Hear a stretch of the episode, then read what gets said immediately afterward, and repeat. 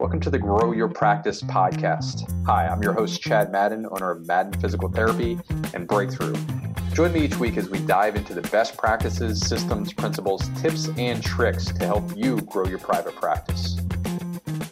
When you're thinking about reactivations, what are you doing right now in your practice? How do you reactivate past patients right now? Well, I'm happy to jump in. Um, we've made it a priority over the last six months or so, gathering the database and, and getting it integrated. Uh, it certainly took longer than we had hoped, but nevertheless, we're ready to launch now. So I thought the timing uh, of this uh, seminar was pretty perfect. Um, and, uh, you know, our, our, our goal, we're on the west coast, southwest coast of Florida, so it's very seasonal.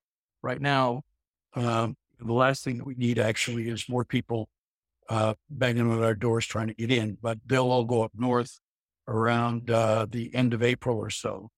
Uh, and then our business uh, slackens off a little bit.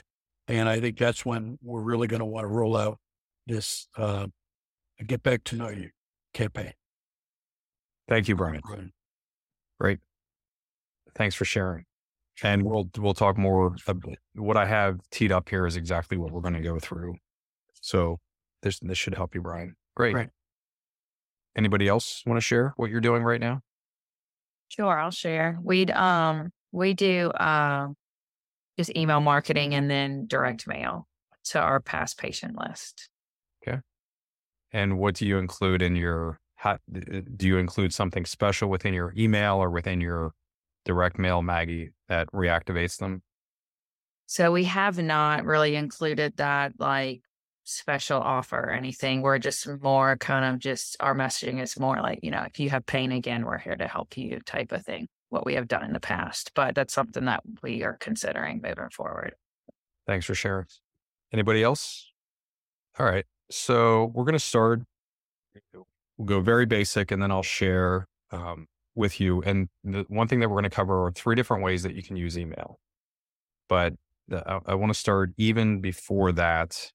Um, and by the way, most of our market within private practice, we're not discerning at all between the three different types of email campaigns. And then I'll show you, I'll share the exact, um, at least for one of our clinics, this, our main clinic in Harrisburg, exactly how we do this. Um, so at the foundation of, of all of our marketing efforts, we have this idea of market message media match.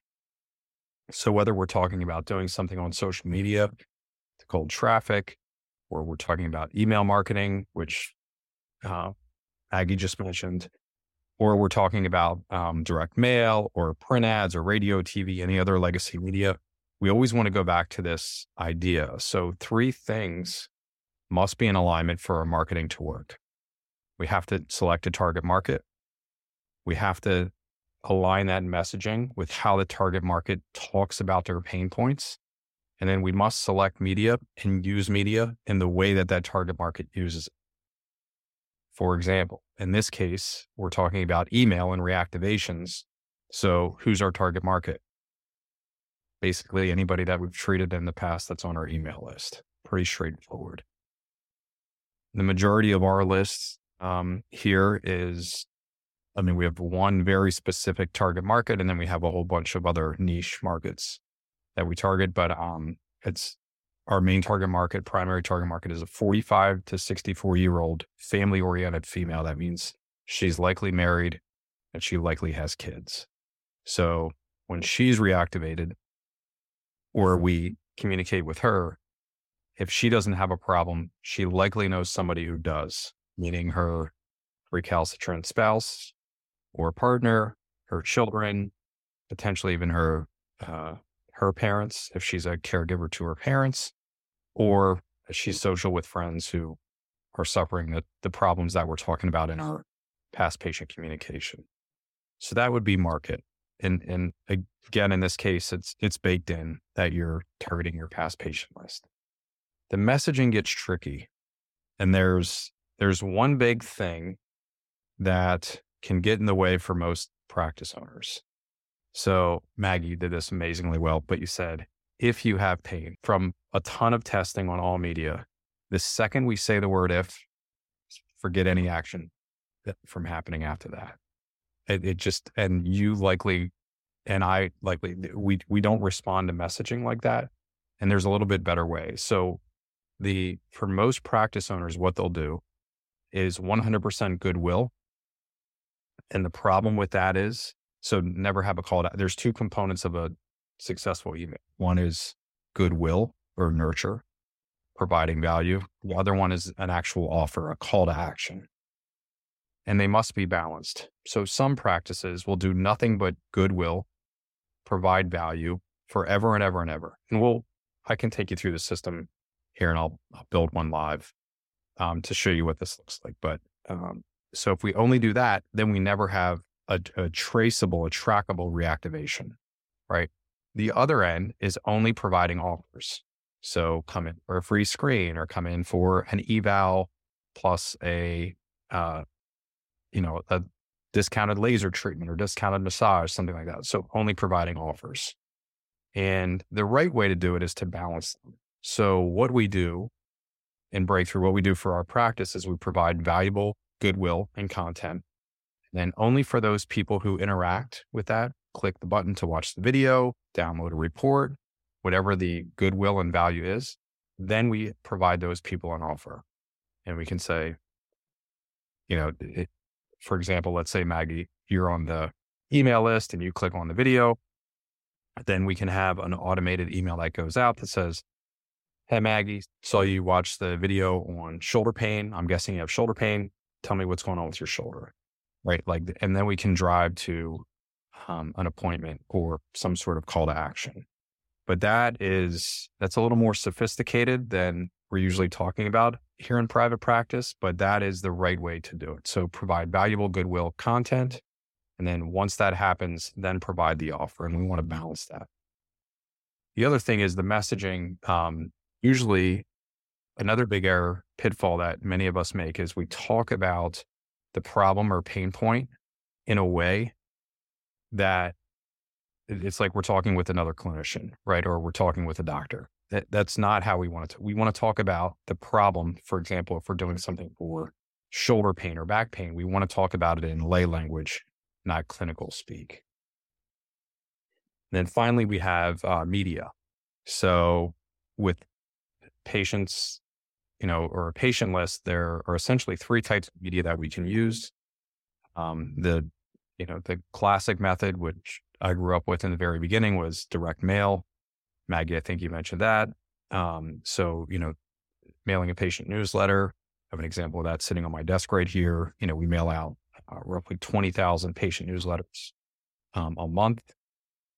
Newsletter is a different media than email, though. So another pitfall would be just simply trying to email your entire newsletter in a P D F format or some other sort of format to your patient list. I would not do that. that in the long term, that does not work. So we discourage that um, because we've never, I mean, last year, I think here at Breakthrough, we sent over I think it was eight point three million emails. So we have a lot of data. Uh, I, I just, I've never seen a newsletter produce uh, because it's not how you and I or target market, how we use email. But we can use email, we can use direct mail. And then we could also, something that's new and we're testing a lot is texting, right? So there, that, that is a new up and coming media. There's a lot to figure out there. Um, there's also a lot of junk. It's kind of like the Wild West right now, and um, we're, we're testing quickly. So we have market, message, media, match. The other thing that I want to, uh, I'll give you one more point on market. We don't talk about this often. Um, again, it's level of sophistication of where we're at, at yeah, as private practice owners, but, but segmenting a list can make a lot of sense. And I mean, there are many different ways that you could slice your, your patient list. But, uh, for example, one, and huge disclaimer here, know your practice act, know your compliance and insurance contracts, everything else, but you could do it by payer mix. You could do it by, um, you, you could segment your list for a lot of different demographic and psychographic reasons.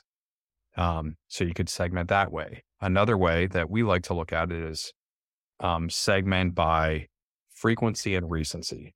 So if we've been emailing somebody for five years and they've never opened up an email, we have to treat that person differently than somebody who opens up and watches every single email that we ever send out, right? Somebody who's very active, somebody who's, you know, in the last three months, they've opened up six emails and they've clicked on everything in all of our emails, right? It, we, and we have to treat those two people diff- differently. So it's another way to think about it, uh, frequency and recency in terms of segmenting. But you could segment um, here when we're talking about target market.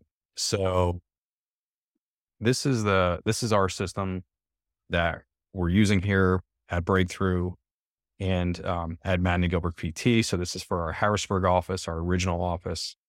And I ran this back to August first. So through present day, we sent one hundred two thousand emails.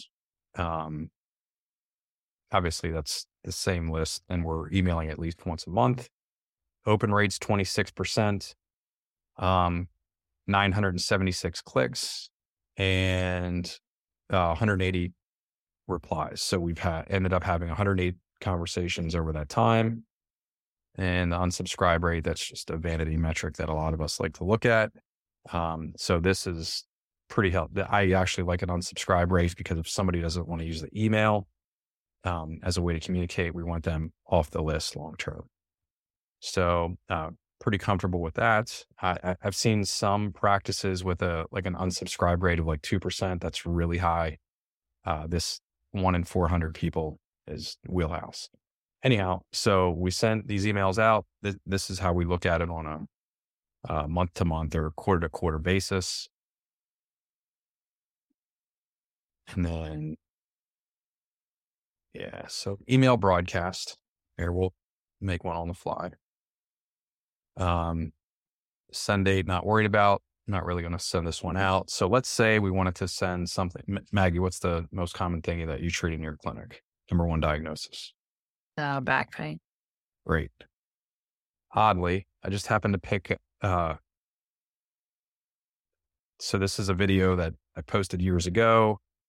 Um, we're almost five million views. So top three exercises for sciatic and pinched nerve, close enough to back pain. We'll roll with it.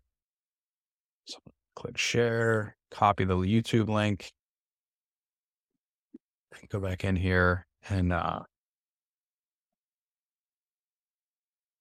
say, Brian, um, what do we want? So normally I would put a first name in here, but you get the idea. So you can watch it here. Um,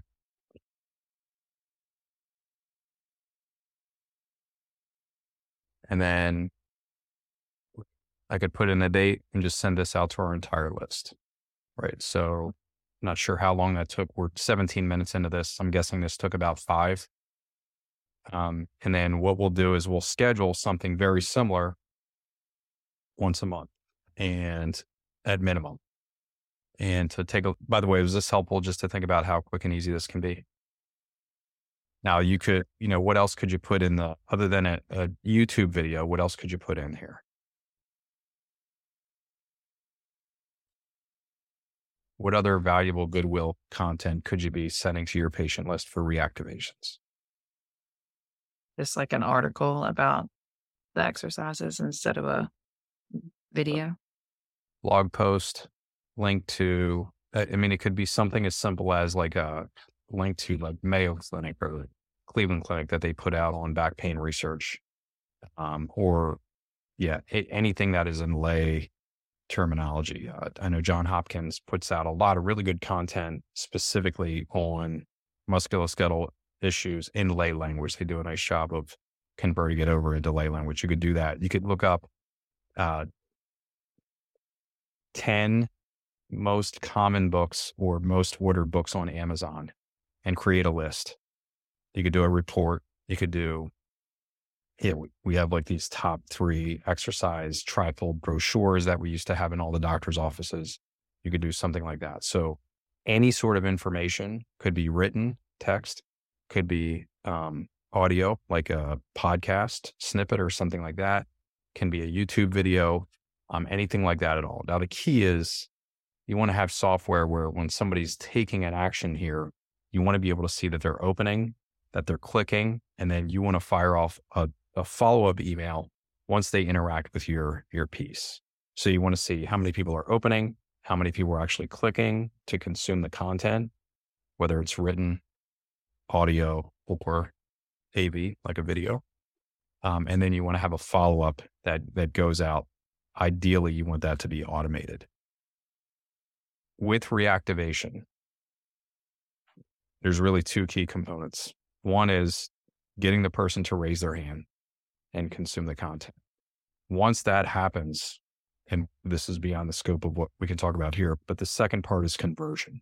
There's going to have to eventually be a human-to-human conversation, whether it's via email, text, or phone call, that ultimately the person walks into the door and schedules and keeps an appointment. There's this, uh, I talk about this quite a bit, but it's called like the exam room fallacy that we frequently have as clinicians, that we send out, you know, a thousand emails or twenty-five thousand emails or whatever it is. And, and we think that we're just going to walk into exam room after exam room of patients who are ready to go. And that they're, the missing link in there is conversion. There, there is that human element that has to happen.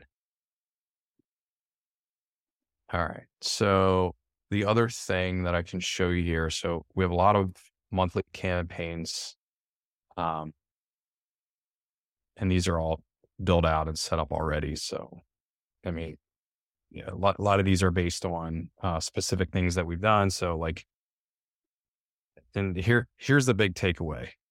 Everything from the top number one exercises for dizziness, vertigo, and balance issues, whole way down to G P E anniversary, and then hand injuries, the whole way down through the end. They're all value first. So it's provide value, interact, and then have a conversation with the person with a follow-up once they open and click. G P E is the only time that we'll do a direct offer. And that this we use uh, once or twice a year. I know, Brian, you had talked about G P E stands for uh, greatest promotion ever. I wrote about it in the, the book six or seven years ago, uh, Killer Marketing Secrets, which was part of our course. This was one of the first things I, I ever taught at Breakthrough. But we have a slow season as well, uh, a little bit different than Florida, but mm-hmm. November through January, brutal for us, where we would lose a significant amount of money every year. And then the question that we asked, the business question was, what would this look like if we had, if, if that time of year, Thanksgiving through the end of the year, was our busiest? And what we ended up doing, what we decided on, is going back to that market message media match. And we said, okay, so who's the target market that we can address during that time period, like late October, early November?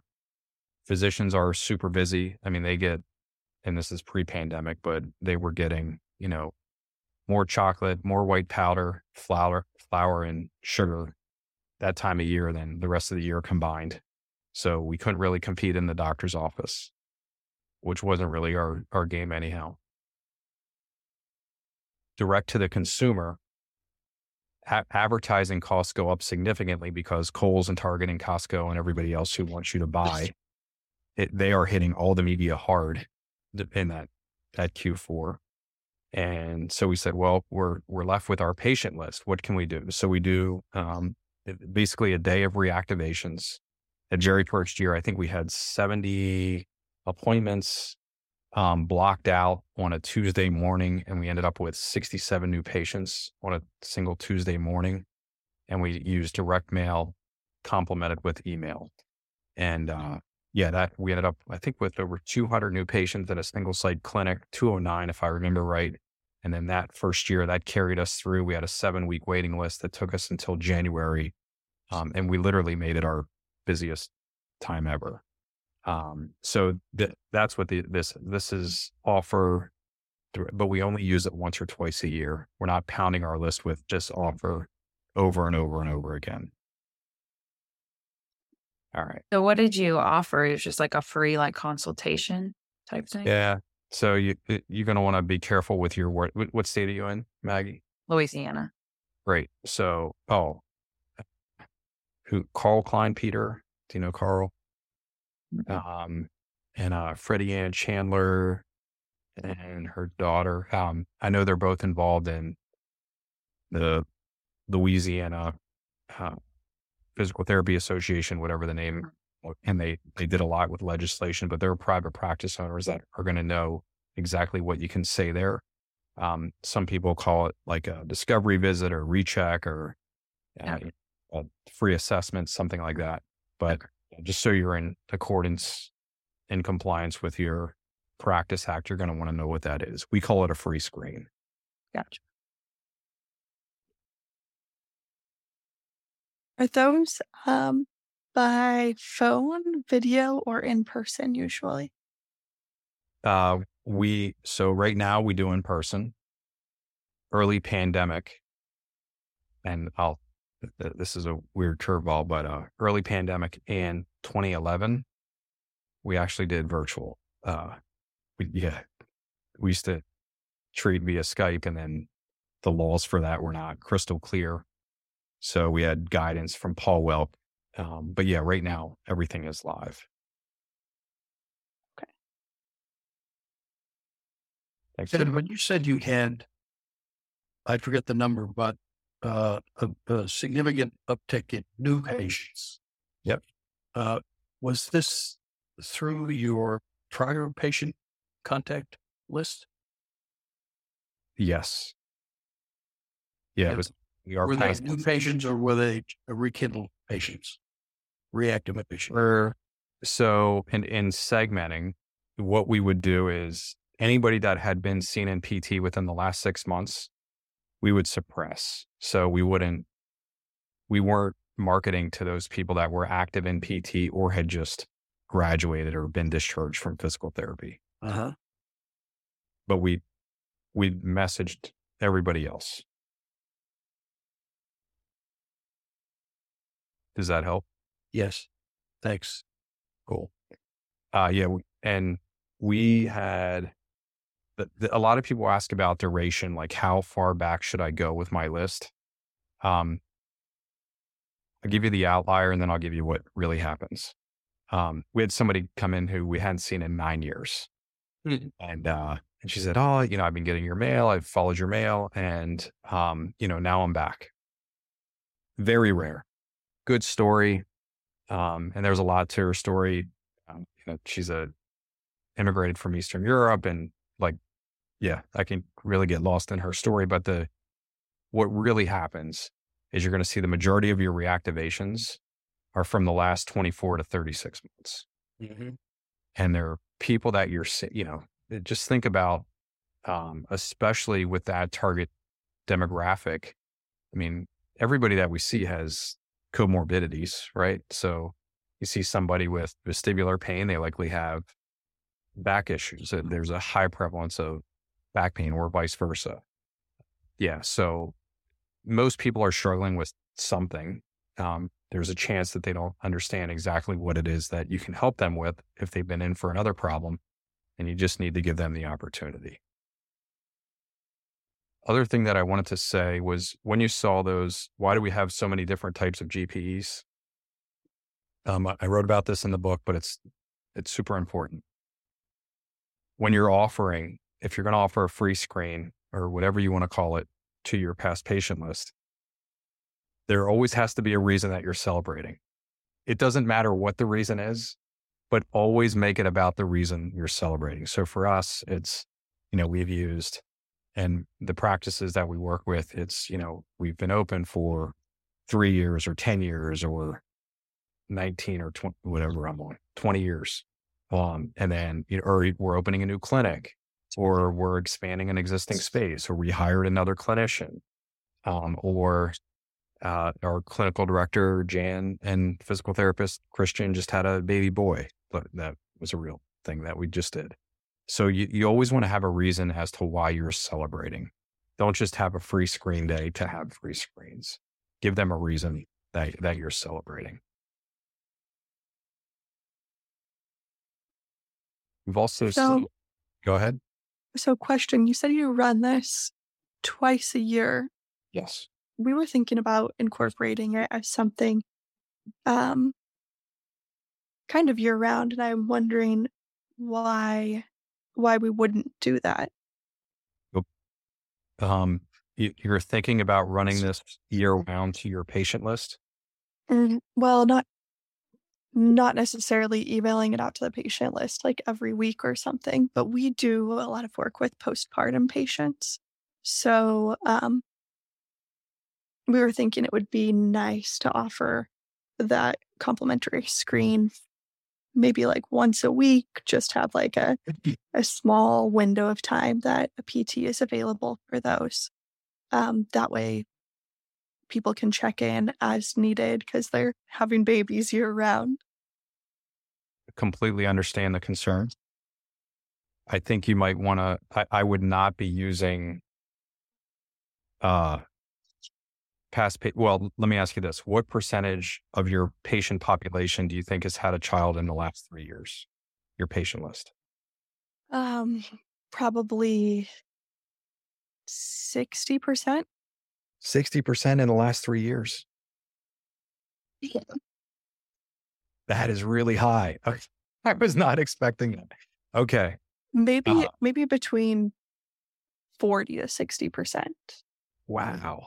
Okay. We, we, we do back pain and pregnancy as a niche, and we're, we're we might be ten percent. Um, okay. And we, we have a full-time therapist who specializes in women's health. Um, Yeah. Wow. Okay. That, I'm I'm impressed. So if, if you're doing that, you might want to think about, you might want a different mechanism, right? So like the one thing that we had done is we have six children. We had a nurse midwife, Sandy Hoops, who delivered five of our six. She is amazing. We went to Sandy and uh, the, the uh, all O B G Y N office that she works for, and we lo- we lined everything up. There is a folder that goes to all the new moms. We want to be in that folder. The, I, I would mm-hmm. go there, right? Have a flyer. Here's what we do. Talk about somebody's before and after. I mean, there is a story that I tell in the in our back pain book. Uh, what's the name of it? Pain-Free Motion. That was the first one. Uh, Back to Normal is the name of the second book.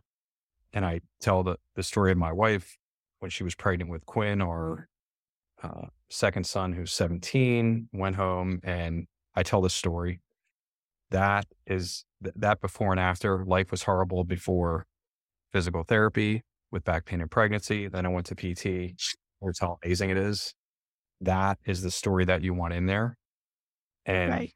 You can offer anything, but I would try to get in with the O B G Y N because they, so they certainly have the captured market. They know exactly who you want to be with, right? Yeah. So maybe these pre-consult sessions, they could help at some points, but they're not necessarily like the biggest route of marketing for us, or they might not be. Well, I, I don't like, I wouldn't lead to. Okay. So here's, I, I always say there's three target markets. There's really five. Um, yeah. Just hang in there with me for a second. So one is past patients. I think if you're relying on a weekly email, what I would be flowing out to my, um, my patient list via email is top three exercises for back pain and pregnancy. Right. That like, or, uh, my favorite exercise for back pain during pregnancy, something like that, like very simple three minute video, um, whatever resource you can give, right? It could be a report, could be anything that can be consumed in three to five minutes. I would send that out to the email list. For those people who download that, then I would have a conversation, an automated conversation, at least in the beginning. Hey, saw you downloaded this. Um, you know, what's, tell me what's going on with your back. Like that's the conversation that you want to start. So that that's past patient reactivation. You also have past patient word of mouth, which is there are likely social groups in your area for expecting mothers. True. Yes. Find out where they are and go and speak there. Like be involved, figure out a way to provide valuable goodwill and content to them that they consider valuable. when you have a new mom come through or an expecting mother come through as a patient, all the questions that she asks. Here, uh, actually, I'll, I'll do it for you here. Uh, I'm itching to get to some of the questions that were submitted, but go for it. Okay. Who am I speaking with? Aaron. Aaron? Yes. All right. So we're going to say back. So this is just Google, nothing. Back pain and pregnancy. All right. So Google is wicked smart, um, has a ton of data. And so it, here's the four most common questions uh, expecting mothers are asking. When should you worry about back pain during pregnancy? What stage of pregnancy does back pain start? What can I do to relieve back pain during pregnancy? What does pregnancy back feel like? If I click on any of this, it opens up more. How much back pain is too much pregnancy? How much back pain is too much pregnancy? That's a weird question. Can I use a heating pad while pregnant? Pretty good. So as, as I click on these, they add more. I would get the top ten or twelve. Um, did you grow up in the age of like dictation? Like, yeah. Yes. Okay, yeah. Okay. Awesome. So what, literally what I do is I'll use, um, some sort of dictation software like Grain, and I'll record. So I'll have the, this question, and then I'll answer it. And then I have it transcribed instantly. So I have the video that I can put on any social media platform, Facebook, Instagram, TikTok, doesn't matter. We can get it out to everybody. We can put it on YouTube. We can send it in an email. It, all, all from one three to five minute video. I have a transcription now of the answer, and I can put, turn that into a blog post, anything else. We can get a ton of mileage out of one three to five minute recording. And you're probably answering these questions are very similar all day long with your eyes closed. Like you're mm-hmm. not, that is valuable content. Put that out into the world and you'll have more. Don't even worry about the offer. If you want to like call it a discovery visit or a, you know, a, a back pain and pregnancy assessment, whatever you want to call it, great. But if you just focus on providing this valuable goodwill and content, you'll, you'll have more of a following and you'll know what to do with. Nice. Helpful? Yes, definitely. All right. In that example, if the, uh, if the prior patient clicks on it and spends some time watching a video, um, is your next move to pick up the phone or call them or to send them another email? This is Brian. Yes, Brian. It, yeah, we, there would be an automated email in our system, Brian, that that goes out to you and says, hey, Brian, saw you clicked on this video. What's going on with your back? Uh-huh. So we we usually use calibrated questions. Calibrated questions begin with a what or how. How long has your back pain been bothering you? What have you tried for treatment so far? How did that go? Like what or how questions um, to get the, the ball. And again, that's automated. And then the second that you answer and respond, we have somebody who's going to communicate back and forth with you. And they're going to have a, they'll, they'll drive to the phone. They'll say, hey, by the way, I can give you a call. What's the best number to reach you at? Okay. Great. Are you giving those people any type of offer once they are interested? What, what's crazy, and that's a really good question. If you just focus on them, they, they'll schedule automatic. It, it's when we try to, when we focus on us. And again, I, I don't want to get into conversion too much, but hey, we're the pre- premier rehab provider. We can help with that. We, you know, we have certifications, we have degrees, we have whatever you want to call it. The, the second that we put the focus on us, conversion goes away. Or if we say, if, right, that, Maggie, not to pick on you, but I hear that all the time. Uh, by the way, I've, on recorded calls, I've heard our own team, trained, well-trained team do this. And hey, if you decide to do something about it, just give us a call. Like that, forget it. That's, that person's never coming through. But if I just say, hey, how long have you had that going on? What have you tried for treatment so far? How did that work? What's the worst, you know, in the last thirty days, zero to ten, what's the worst pain you've had? What were you doing when that happened? You know, questions like that, focus on their problem.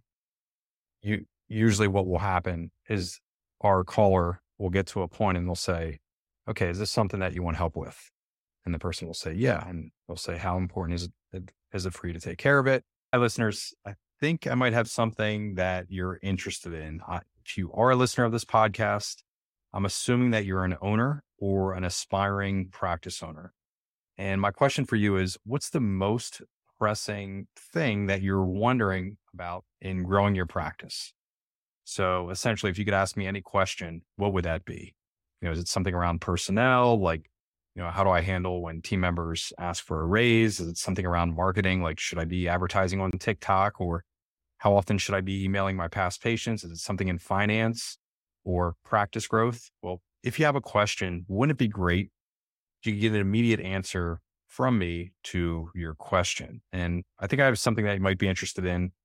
If that does fit the case for you, uh, I might be able to help you out. I'm hosting a live Q and A session for private practice owners, and you'll be able to hop on the call and uh, unmute yourself, have your camera on if you prefer, and ask me any question that you might have related to practice growth. Absolutely nothing is out of bounds. And uh, the the deal is you just need to register for the call. I think we have a limitation on how many people can get in. Um, we are, this is something new that we're launching uh, specifically to the Grow Your Practice podcast, but you do need to register. So there's likely a link um, here or in the uh, get breakthrough dot com page. So you can go there or look in the show notes here for the link, but you do need to register for the next live Q and A session. So what's your most pressing question? You make, make sure that you write that down. What's stopping you from growing your practice and the way that you want to grow it, and then join me in the next live Q and A session, and we'll make sure that you get your questions answered. And then they'll say, let me check the schedule, and then they'll they'll have that person come in for an appointment. Sometimes it's straight to an I E. We don't know. The, the free screen is there as a catch-all. It's not something that we're leading with all the time. That helps. Fire away, Andrea. Awesome.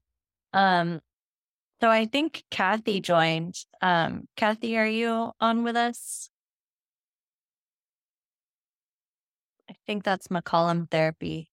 Um, she had posted a question um, in the Facebook group. Um, and her question was, I am relocating my clinic in approximately two months.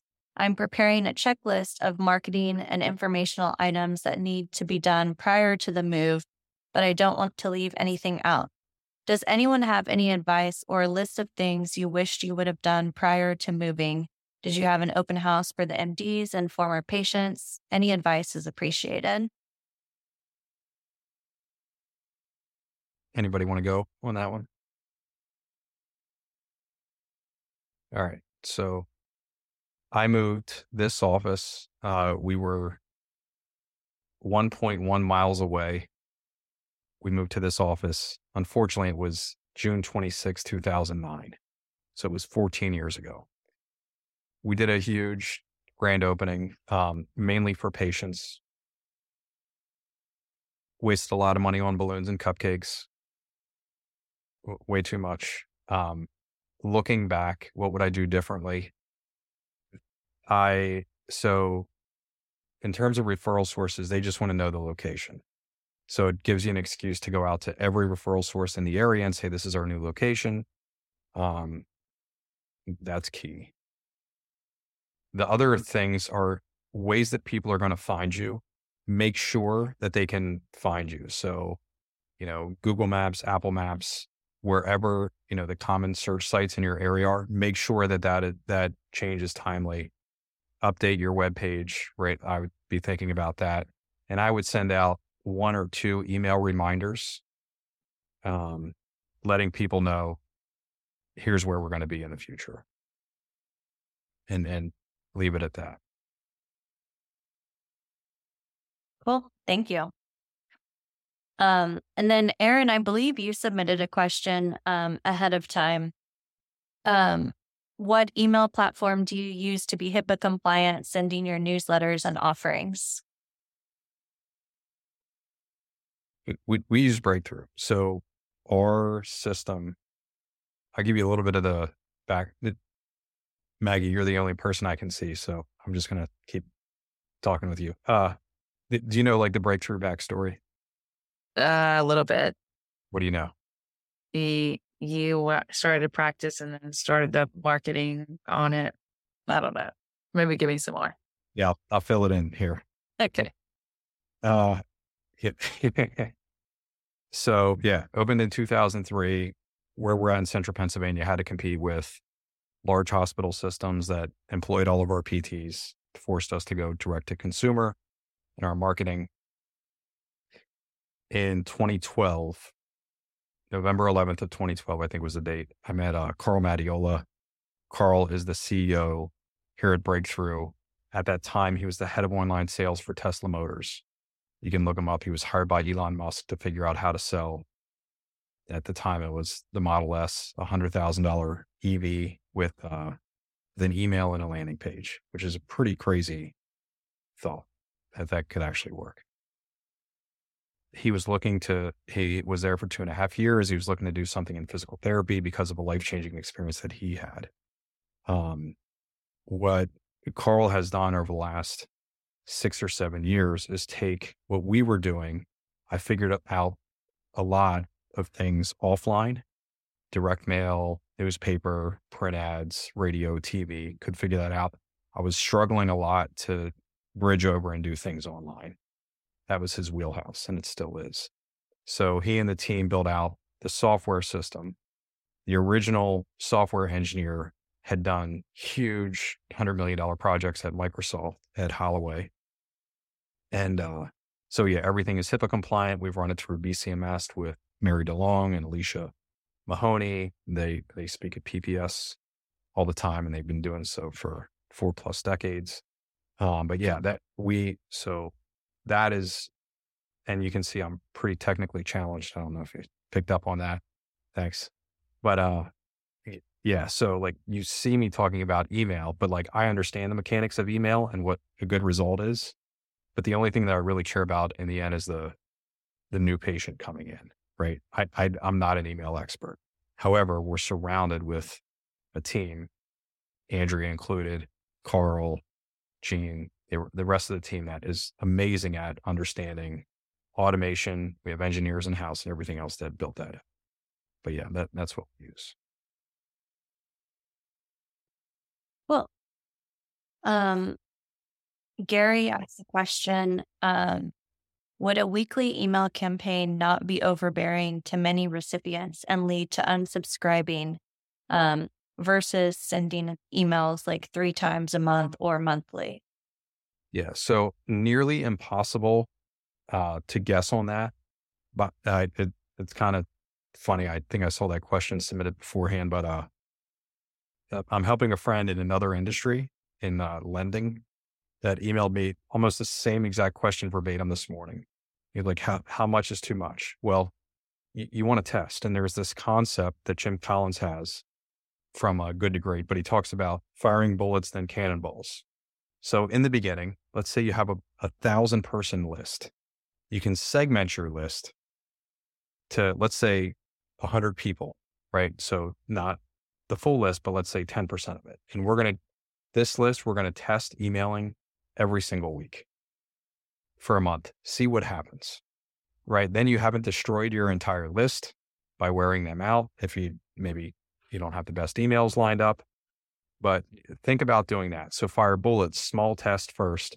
Then when you get success, then use up all your gunpowder on firing cannonballs. What most of us do is email blast, email blast, email blast. By the way, this has happened where, you know, working with owners, going through our courses, they go out, they buy, you know, some sort of uh, automated software that has nothing, you know, does not have the healthcare private practice owner in mind. And then what happens is they burn their list out in a few months and they say, hey, by the way, how do I do this now? The right way is to test and learn in the beginning before you burn your, before you burn your list out. There's no right answer. Some people are going to respond to you, Gary, and th- those you can email more frequent- frequently. Others are never going to open your email, and you probably want to go less frequent.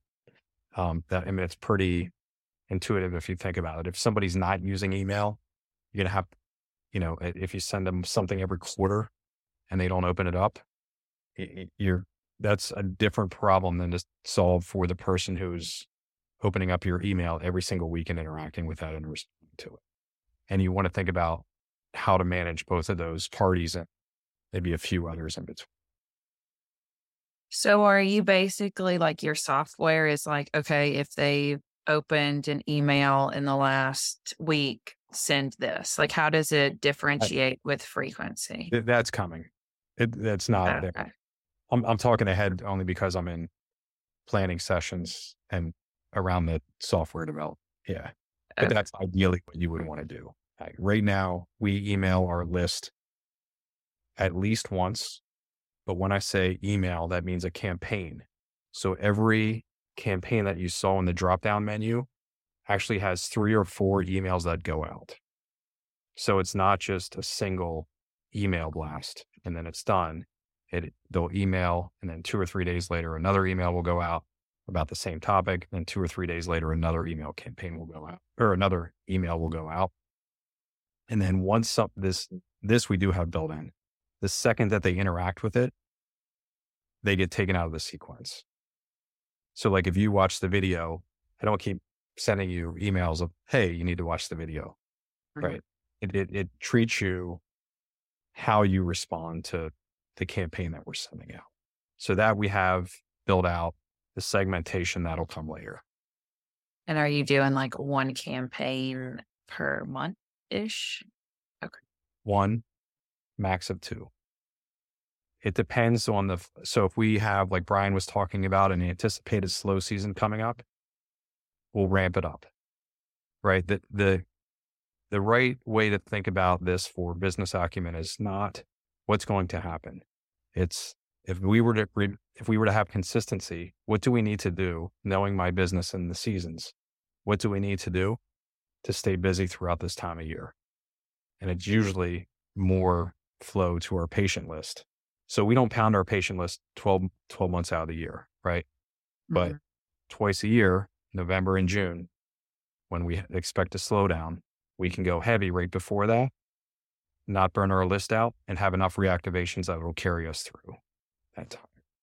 And so this is only going out to patients that have previously been discharged. It's not any active patients. Right. Yes, correct. That low level of segmentation is done. Yeah. Quick reminder, three types of email. We have nurture and offer, which is the whole thing that we've talked about here, nurture campaigns. You have, uh, if you're emailing, if you're using digital marketing, um, there, the second type would be an indoctrination campaign. So, you know, um, Andrea clicks on a, uh, a Facebook or a meta ad for something on shoulder pain.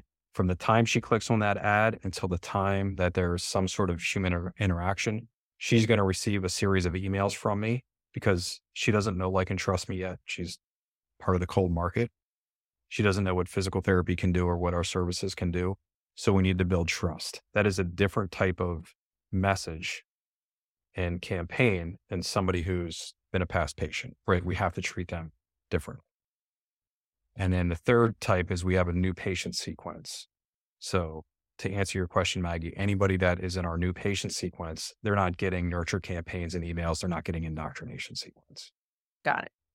Let's see. Joseph had submitted a question that um, I wasn't sure exactly what he was referring to. Maybe you do, Chad. He said, when is coaching management bad management? No idea how to answer that. Okay. Uh, I mean, the quick, easy litmus test. So is, is results, right? Like, The, the question before that, I believe, is look for people who are where you want to be. Don't buy coaching just to buy coaching. And I've done both. It, and it it's that has to be the litmus test. If you're going to learn from somebody that has never done it before and is going to teach you like ivory tower philosophy, like don't do what I do, but do what I say. That is not, that is not a good coaching relationship. On the other hand, if somebody has a track record of results, that's what, that's what I'm looking for. And I go in actively in those, and I've had coaches for twenty years and mentors and everything else. In those, I walk in with questions. Here's what I want to solve. How would you think about solving this? What are the principles that you would look at? When did you solve this in the past? And what did you do then? I walk in with that mind. And then the other thing that I do, which is quirky, but has forged some lifelong relationships, is after the meeting, I do a, a one or two page synopsis, send it back to the coach or mentor and say, I just want to make sure that I got this right. Is this what you were trying to say? And did I, did I get it? That is what you're looking for. If you do that, you're going to be so much further ahead of any other client that they're working with, and you're going to get the results that you're looking for. Awesome. Thanks. Um, all right. We have one more pre-submitted question here. It's from Jim. Um, Is anyone having trouble with their cancellation or arrival rate? We have plenty of referrals. We go into most weeks with very few blanks to begin the week. We typically enjoyed a ninety-three percent arrival rate, arrival rate when most people are shooting for ninety percent. Now we are going on several months of seventy-eight to eighty-two percent. Seems to be a mix of COVID and other sicknesses, as well as price of food and gas, et cetera. Um, We started a self-scheduling feature and an automated cancellation list that notifies people of openings, and we raised our cancellation rate. I'm hoping it's better in March and April when cold season passes and deductible stress eases. Is anyone else seeing this? All right. So a couple things there. Uh, one, at, at Jim, you said? Yep. Uh, you need to go in the exam room.